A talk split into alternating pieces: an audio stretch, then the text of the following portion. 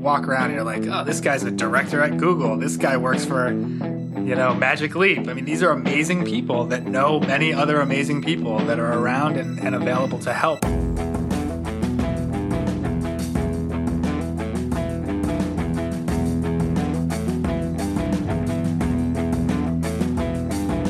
From Vermont Center for Emerging Technologies, it's Start Here, a podcast sharing the stories of active, aspiring, and accidental entrepreneurs.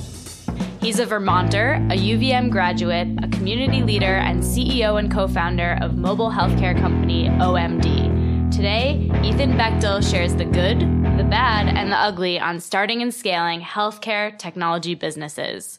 Thanks for coming, Ethan. Welcome. This is awesome. Thank you. Welcome, Ethan. Thank you. This is my first podcast, so I'm pretty excited. Well, the standards are increasingly getting higher and higher as we learn this. And it's Friday before Thanksgiving, a little bit after 4 o'clock. And I'm feeling a little parched. I don't know about anyone else. Let's maybe see if some of this new hangry angler, Trout River. Am I the first one to be drinking while doing this podcast? We generally drink before we tape, so... Okay, got it. This is an experiment. Yes. So anyway, good. Welcome, Ethan. Thank you. And thank you for coming out to sort of share your journey here as a... You're an under 30 entrepreneur, right? No? How old are you? I wish. 34 now. 34. Yep. Recently married, too. Congrats. With a startup company and... Yep. That's the trifecta. There's no reason to play Powerball anymore. Did it. No kids, so not a ton of responsibility yet.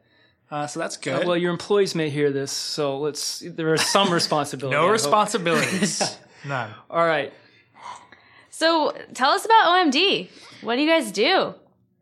OhMD is WhatsApp for healthcare. So in the last 10 plus years that I've been in the healthcare industry, I've been implementing software that helps doctors get their work done. So the electronic medical record was this big movement in healthcare, a lot of money dumped into it from the government, and that's what we've been kind of working on. So we've learned a lot from that process over the past decade and decided we really wanted a simpler approach to allow physicians and patients to communicate with each other, and recognizing that text messaging is a continuing trend through all age demographics. We've recognized it's a very simple technology. There's no learning curve. And we want to apply that to healthcare to really change the way the patient experience happens and to change the way care coordination happens within a healthcare setting. So that's what we do in kind of a summary. Yeah, I feel like everyone's kind of felt that pain point recently. So it's definitely timely. Well, yeah, when you think about picking up your phone and calling a practice for anything, right? It's not a good feeling. Ouch. I don't know if it's just me where it's like, it kind of hits me in the stomach like, oh my God, I'm going to have to leave a message. They're going to call me back in 48 hours if I'm lucky. But it's not a really good feeling. But oftentimes picking up a phone call from the guy working on my car is a similar feeling. I don't want to do it. I'd rather just simplify and kind of streamline that communication. And so I think it fits into healthcare really well. Do you want to retract that statement about your mechanic? Because you don't want to mess with a good mechanic. So. Who are your sponsors? I won't say anything bad about the sponsors. We're going to reserve that for later. Our sponsors, the Hangry Angler today is the sponsor. Trout River. Okay. It's delicious, by the way. So give a little use case then. So how secure is this texting between doctors and patients? I mean, is this going to be on WikiLeaks, my blood pressure, or will Putin know? It does sound a little spooky. It does sound a little spooky. Yeah, so here's the deal, right? You can make applications secure the way that your banking is secure, the way that hopefully, any other HTTPS website is secure. There's a much bigger issue in web technology today around cybersecurity and the ability of anyone to really stop major leaks from happening from whether it's a Target or it's Yahoo or whoever it is each week. And even in healthcare, hospitals are being targeted pretty regularly with ransomware that they steal a bunch of patient information, they put it out there, and they say, we need $2 million to give you this back or not put it out there. So the security is a real concern, and it doesn't matter what anyone says, that problem has not been solved. But you do everything you can do within the standards set out in front of you. So this is a HIPAA secure NIST standard protocol for security where we encrypt everything. And it's as secure as it can be. And that's kind of the way that we look at it. And we can't let these cybersecurity types of events that are happening all over the place prevent us from changing patient care. So make it as secure as you possibly can. And, hopefully, that works out well. Cool. How big's your team today, and where's it located? And so we're spread out all over the place. So we have a team of about 10 folks right now, whether they're some are part time, some are full time. Everywhere from developers in New York, in Texas, up here in Burlington, Vermont, we have a team. We're growing slowly but surely. Yeah. And what are you looking for in a team? What advice would you give for your peers, either here at VSET or in some of your other travels, about this is how you source good compatible talent? I'm a really good LinkedIn stalker, so that works out well for me personally. But ultimately, it's network. If you have a really good network, and even here at VSET, right? You walk around and you're like, oh, this guy's a director at Google. This guy works for Magic Leap. These are amazing people that know many other amazing people that are around and available to help in small ways and big. So I've been successful on both sides, really networking and stalking. That's awesome. How I find cool people. So I have a really great intern from University of Vermont who's crushing right now, just developing awesome stuff every day. And I found him on LinkedIn. And then, some of my other guys, startup guys in New York, developer that went through a funded company, proved himself out to that founder, and I know that founder well. So it works out kind of both ways for us. We tap both the stalking and the LinkedIn markets. And then where are you in terms of the company? Are you in the market? Are you pre-revenue? Are you out there, What sort of stage would you describe OhMD? Because it's it's been probably a 2-year run up, right? Or even longer. We've been working on this forever. I was trying to be kind. No, I'm fully accepting of how long it takes to do stuff. And not just to build something, but to find product market fit. And even harder, I believe, is to do what we're doing in healthcare. Healthcare is a complicated industry to understand. The regulatory environment is constantly changing. So I would say that, in this period of time, we've been working on this from, the inception of OhMD. We've been working on this for almost 4 years, and we're at the point now where we're in the App Store. We're live. We've got iOS, Android, and web platform. We've got thousands of users across the country. We've gone international as of yesterday. We've got some Canadian doctors using it. And we haven't even really turned on the engine. So I think we're in a very exciting place because we've found product market fit, and that's what every tech company works so hard to do.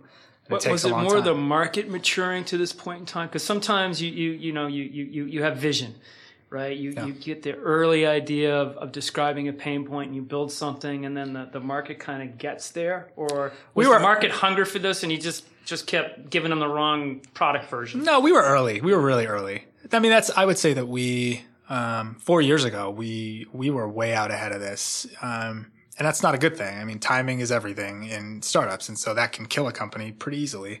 But we were able to kind of weather the storm. And so I think it was a combination of product doing what it needs to do, providing the value. Maybe talk about weathering the storm too a little bit, right? Because, you had, for a bit of that, right, you'd maintained being CEO of MBA Health.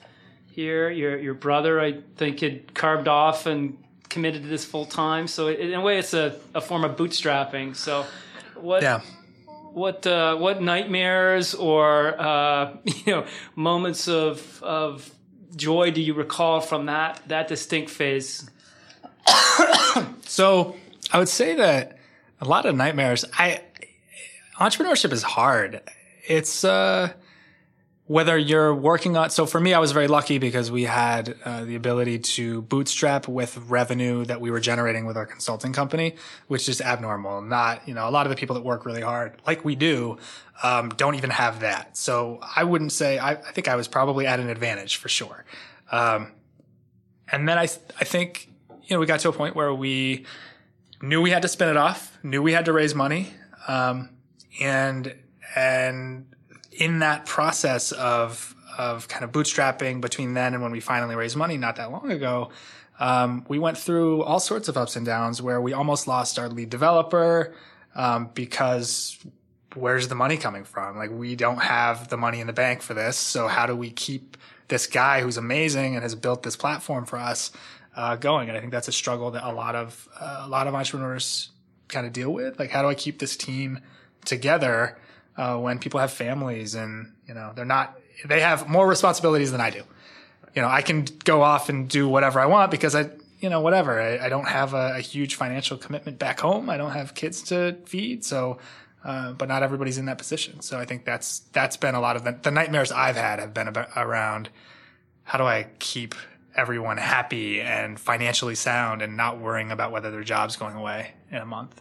So. Yeah, the payroll clock comes around regularly, doesn't it? Yeah, so. Yeah. And there have been times where, you know, you dig into the retirement account and you pull off money and you get taxed all sorts of ways, and that's how you get payroll done. And, you know, I've done that. So, yeah, entrepreneurship, yeah, it's tough. And then you left Vermont, too, at one point. Talk about that, because it was. Oh, it was awesome. It really bummed me out when that happened. I gotta be honest here. And welcome home, by the way. Oh, it's great to be back. Listen, I think the New York City experience was incredible because it was, for me personally, I'd never really lived outside of Vermont, so I had this, and I'm a traveler. Like, I've been around the world. That's what I like to do. And so not having an opportunity to live outside of Vermont was a real struggle for me. Like, what am I missing? And so I went to New York and kind of got an apartment with one of my best friends, who, you know, had just, you know, had a major change in his life and moved into the city in Manhattan. I got a loft. I said, whatever apartment you get, just make sure there's a loft there and I'll pay a third of the rent. And I'll come down whenever I want. And so I was there in the city, living right in the middle of the Soho area. How much is the rent for a third loft? I was thinking about $1,000 a month. Okay. You know, if you said 5,000, I would have said, yeah, I've read about those situations. We were paying $3,600 a month in rent in Astor Place, which is like, it's actually NoHo technically. So it's like Broadway and Houston, and it was $3,600 a month, and I paid about $1,000 of that. I went down whenever I wanted, and I was there often. So we did that, and then we got into an accelerator in the city called the Blueprint Health Accelerator, which was really one of the big reasons we wanted to be down there, because there's this network of health IT people that are doing what we're doing. They're MIT grads, they're Google alum, really amazing, smart people that I never would have met otherwise. And so I have this amazing network in New York City with, you know, outside of the Blueprint Health Accelerator alumni, you've got all the CIOs of the New York hospital systems and everyone else, you know, all the investors, everyone else in between. So that was an amazing experience, but the city smells bad in the summer and you can't ski in the winter. So it's like, Vermont's a better place to really be. Well, I'm glad you came back. Yeah, so I... One of my favorite questions to ask entrepreneurs with successful businesses is, what do you think separates a good idea from a good business? Execution. I mean, I would say execution is the hardest thing to do. But back to the timing is everything thing, I think that's a huge component as well. I mean, I think there's good data out there to show that timing makes or breaks most startups. I would say it's probably, you know, execution has almost as much of an impact, but it's harder to define execution than it is timing for a market. Right. And in terms of timing, I mean, you said you guys were kind of way ahead. How did you kind of know when it was right to move forward and go to market? We didn't. Yeah. We just knew we wanted it. We wanted it originally. We wanted the ability to communicate with our doctors, in a much more efficient way, the same way we were communicating with our friends and our family. Like, make it more efficient, and don't make me leave a voicemail and this whole thing that we're doing with phones. Like, I'm not doing this in my daily life, so why do I have to do it with anyone else? Totally.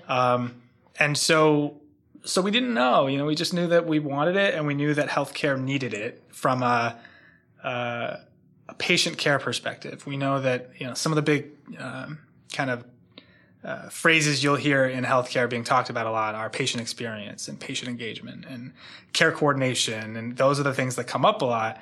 We know that we can change the patient experience. We know that we can make it better. We piloted OhMD originally with the #1 cancer hospital in the world in New York. And we were able to show by a study that they did and handed us the results on that 98% of the patients that they had would prefer to use OhMD over calling or using the patient portal.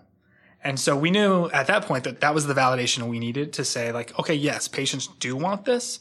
They do want a simpler way to communicate with their doctors. And then it was just a matter of kind of us working through making sure that was, you know, we built something that appealed to more than just the cancer docs out there, that we had built something that could kind of work for everyone. So I don't remember what your original question was, because this beer has like 10% alcohol. But yeah, that's my answer. We do provide a ride home. And you nailed that. You definitely nailed it. Yeah, I mean, I think that's a really, really interesting point. The patient portal, that's like the biggest chronic pain point we all seem to feel, right? The patient portal, exactly. Am I right? I apologize to any of our members who are patient portal folks, but are you replacing it, complementing it, making it easier? So, I mean, that seems to be the appeal of OhMD, which we probably should spell. Yeah. OhMD.com.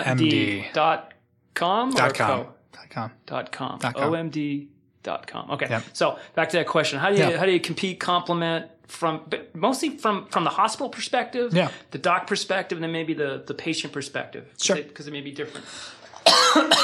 So I think we're there to augment the patient portal. We're not trying to replace it. We're not trying to get anyone to think that what OhMD does is really even along the same lines. We're not competing with it, because once we set ourselves up to be a competitor of the patient portal, we're no longer focusing on what's important to us. So a patient portal does things like pay your bill and check your lab results, and send a secure message that looks a lot like an email from the early 2000s.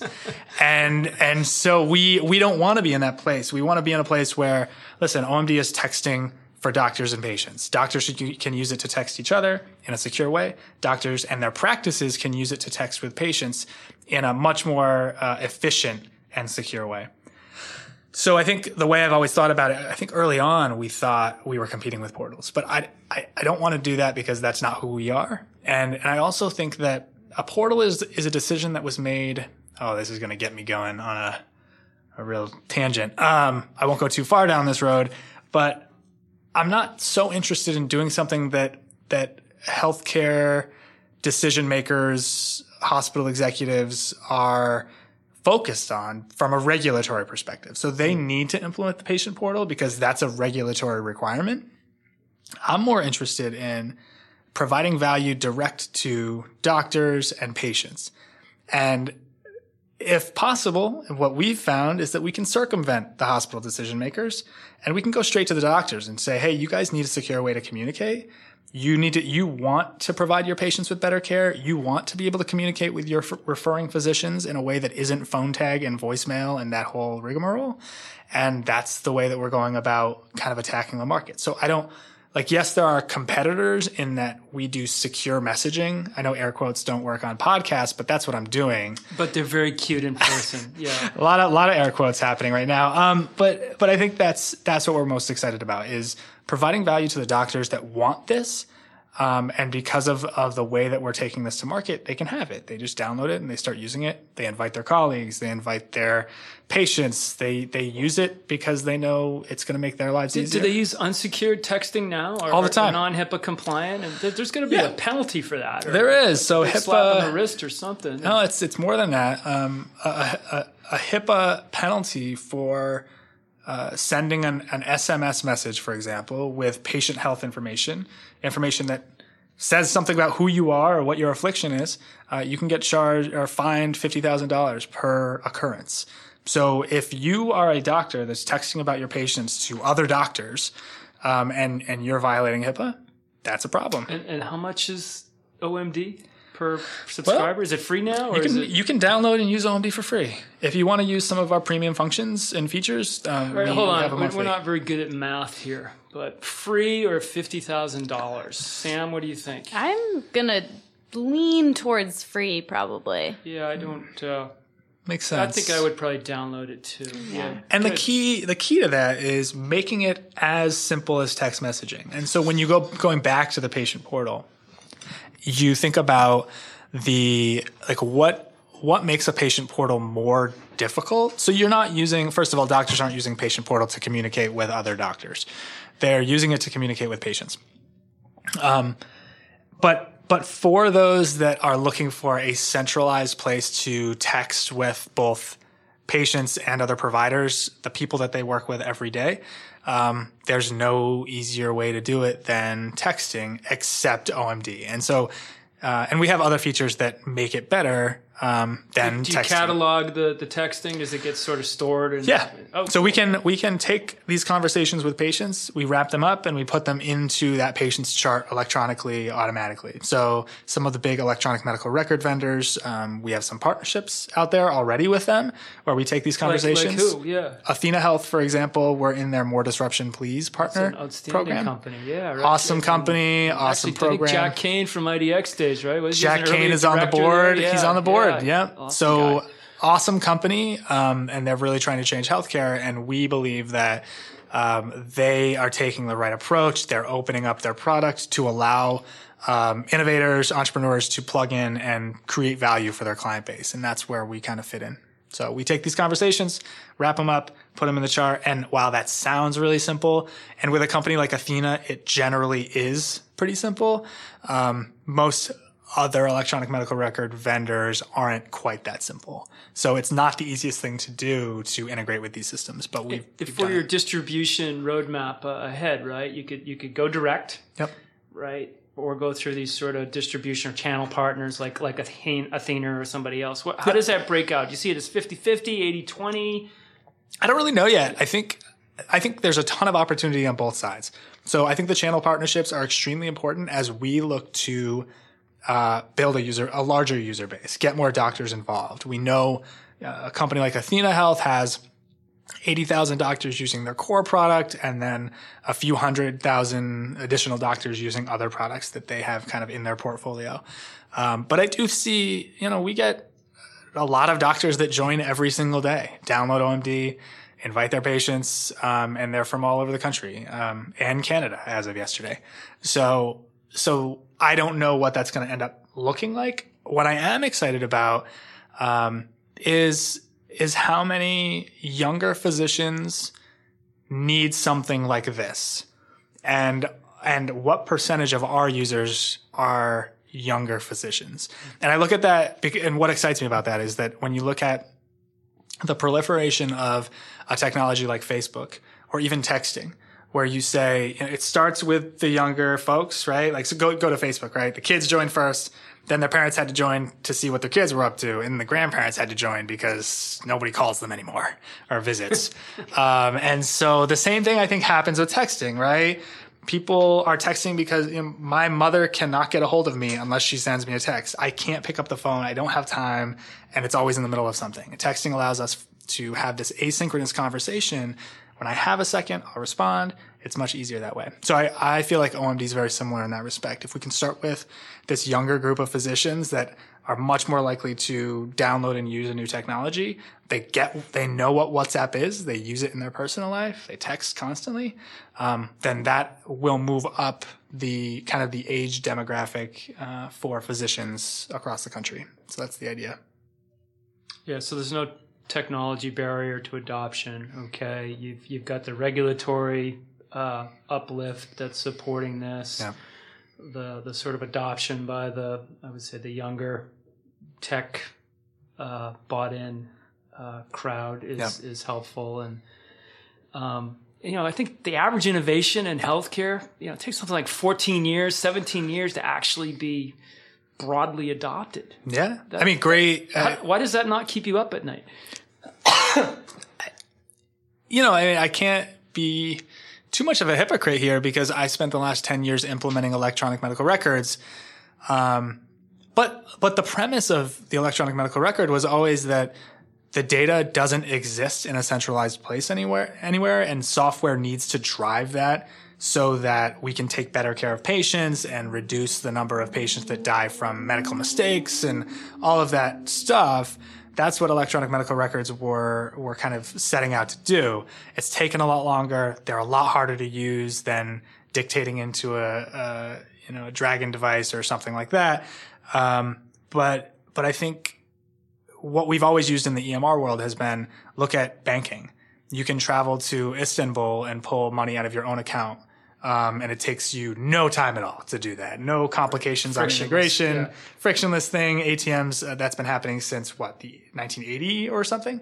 And healthcare, if you get sick today and you go to the hospital on vacation, you're in Maine on vacation, they're going to have no idea what's wrong with you. If you're unconscious, they don't know what you're allergic to. They could give you something that kills you right there on the spot. And so we still haven't reached that place where healthcare data is available to the people providing us the care. And so, you know, we're not solving that problem, but we're trying to improve what we feel like is a really critical piece of healthcare, and that is keeping the patient a part of their care on an ongoing basis and taking care of them between visits so that they have someone to talk to when they have questions or those types of things.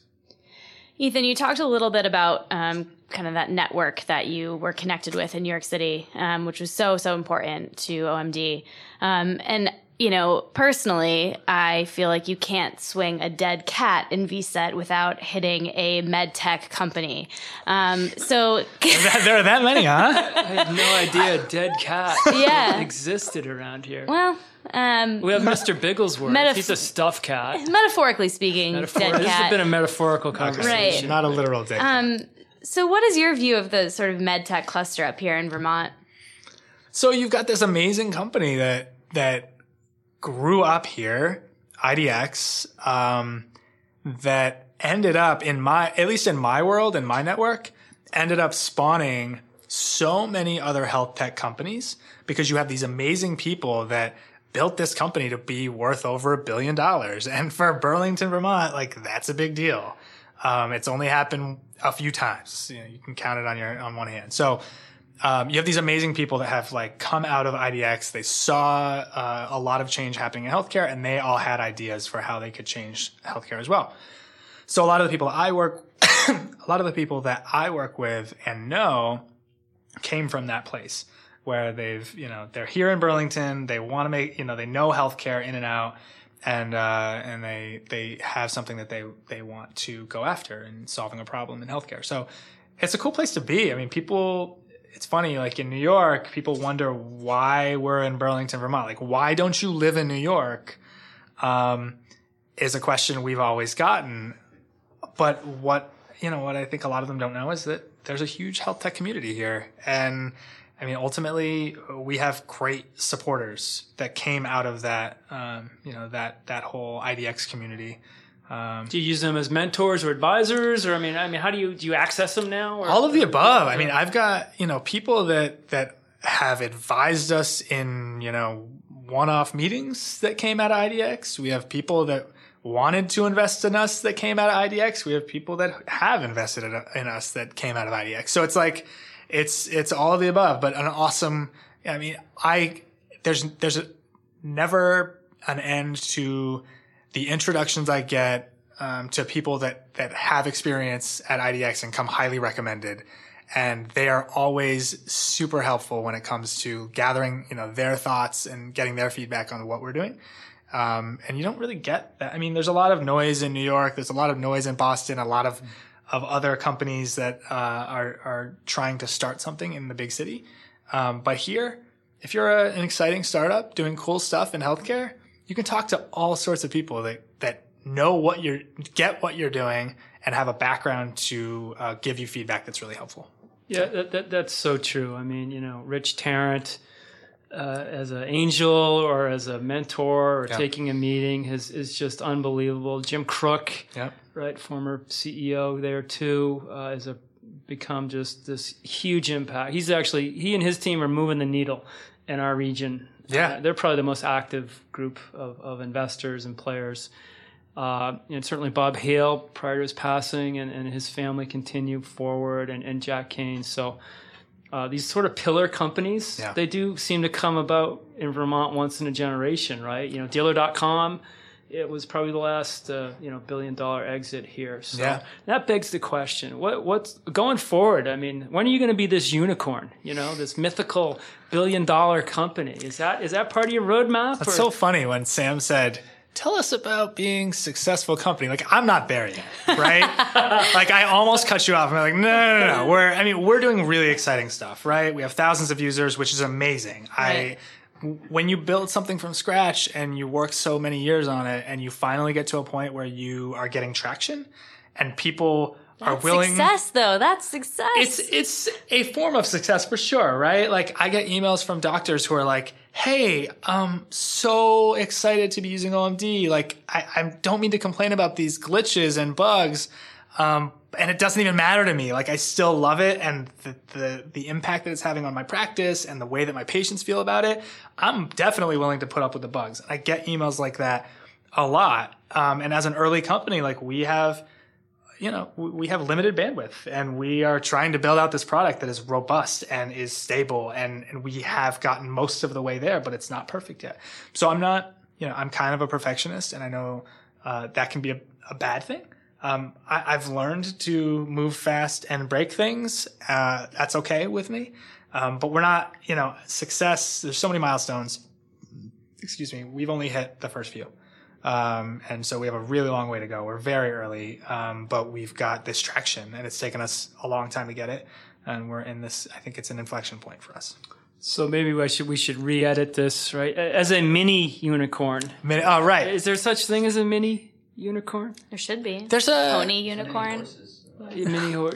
Aspiring unicorn. There's maybe the pre-unicorn. Pre-unicorn, yeah. The assumption there is that we don't really have collars, but if we had a collar, we would say, come in with that suggestion. I think that would be helpful. Vermont Health Connect. Yeah. Kill it, save it, what? Oh, my goodness. I try to stay out of these things. What do you do with $200 million worth of software? Yeah, you wait to find out what the federal government even wants to do. Moving forward, you don't make any changes now. Awesome non-answer. Yeah, totally. Are they a customer of yours, Vermont? I'm not connected directly with Vermont Health Connect anyway. Right. I didn't mean to put you on the spot. No connection. No affiliation. This is the sort of gotcha journalism we practice. This isn't even journalism, right? Yeah, I think rules don't apply. I do. Thank God. Yeah, but we're trying. Small T. You can throw anything at me. I'm ready. I mean, if I got that one right, if I didn't get myself in trouble on that, then that was good. That was a good one. Do you have another question, Sam? I have one. If you don't, please go ahead. After you. Okay. So fundraising. Early on, you talked about sort of fundraising, and you were dipping in your retirement account, working another job, sort of the bootstrap kind of mode, and just sort of, what did you learn through this fundraising process, okay, about what investors align with you, maybe who doesn't, what the frustrations are? I mean, a lot of dead-end meetings, I mean, because it can be terribly frustrating. And I think the misperception a lot is you might have to speak with 50, 70, 90 people to make pitches, and you're going to get 50, 70, 90 different opinions. Yeah. So how do you stay sane? And then how do you ultimately close a deal? So I think an awesome question. And it's such a complicated answer. So when you read these articles, right? Like, you're an entrepreneur. I was this guy at one point where I was reading these articles like, oh, fundraising in health tech is so easy right now. Layup. So much money out there. Don't even worry about it. You guys got this. And I sat there and I was like, I try to convince myself like, oh yeah, we can raise money. God, it's I don't care who you are. And I take that back. In the specific cases where you've exited big before, you have proven yourself in some big way, it's probably easier for you to raise money the second time. For the rest of us, it's not easy. And that's something that many people kind of struggle with, right? You get to this point where you know you need money, and you have to start down this path of talking to all these people and learning, you know, what types of data they want to see before they invest, or the terminology of what's this mean or not. We've had a lot of those discussions. Right? Yeah. I mean, learning what's the cost of acquisition for a customer? What's LTV even mean? I mean, you know, you learn these things in very early conversations where you're just like, I don't even know what that means. And let me figure out what, you know, how to even speak their language before I go in and talk to them. And I've talked to, I don't know, 100 different investors over the years, some well before I was ready to get investment or I wasn't necessarily in a place where I needed it. But ultimately, it's a really hard thing to do. What you'll end up finding out, though, or what I ended up finding out was traction's the most important thing. Mm-hmm. And maybe that's not for everyone. I think team probably comes before traction. If it's not a solid team, if the investor doesn't trust you, if you haven't proven yourself somewhere else, you always read that team is number one. I guess I agree with that, but you could still have a team that hasn't proven themselves and they have amazing traction and you have investors that really want in. You know, it's just it's a challenging thing to do. I mean, all you can really do is network. Set up as many meetings as you can. Learn what data points the investors are interested in. So, for instance, I've talked to some folks that have been like, well, for your A round, we want to see 40% user retention after 90 days because that's what we saw when we invested in Snapchat. I've had that conversation, and cool, that's an awesome data point for me. Am I going to be able to hit 40% user retention after 90 days? I hope so. But at least the bar has been set. Like I know what I have to focus on. So I think, long-winded answer, but, it's a challenge. You should talk to as many people who have raised money in the past before as you possibly can. Before you actually start raising, before you go out to know what you're even doing. Because, I mean, Dave, you and I, we've talked a million times over the years. Like I've learned more from conversations with you than anyone else, probably, because you're a great resource and you've been willing to help at all the turns in our business. So, just talk to people and understand what it takes to raise money and see if, you can hit these, you can get traction, you can prove product market fit and all of these things that you read about. They all kind of come together. And if you don't have it, you don't have it. And it's hard to get to that point. Yeah, I was going to say, team, traction, and timing, right? The market's got to be there. Totally. And all the rest. The three T's. Just coined it. You just coined the three T's. Three T's. Yeah. I got that one trademarked. I like it. Can I do that? Yeah, I think you did it. Jay-Z may use that. We better do a Google search. If someone's going to take it, I'd want it to be Jay-Z. I'm out of intelligent questions at this point. Not to presume that the prior questions were. I have one that I've been kind of stirring on. I'm nervous about this one, though. Oh, please don't be. Really, I think it's a fun one. Okay. I just want to know kind of what excites you most about emerging technologies right now, med tech or otherwise? Gosh. What excites me? I honestly, so I'm not a big VR or AR geek at all. Like I'm not the guy that's gone out and bought the headset. I haven't done this before. But in speaking with some of the VSET residents, who are working on some really cool things, I've gotten very excited about certain companies in the AR, VR space. So I think that's really exciting to me as a consumer because while it's not there quite yet, the potential that it has to change the way you interact with your surroundings is really exciting to me. It's insane. So you go to, you look at what some of these companies are working on and you think about the implications that it could have for you personally. And that's what's exciting. So I think, you know, that's in the consumer space, that's that. And then obviously healthcare, we're so behind in innovating.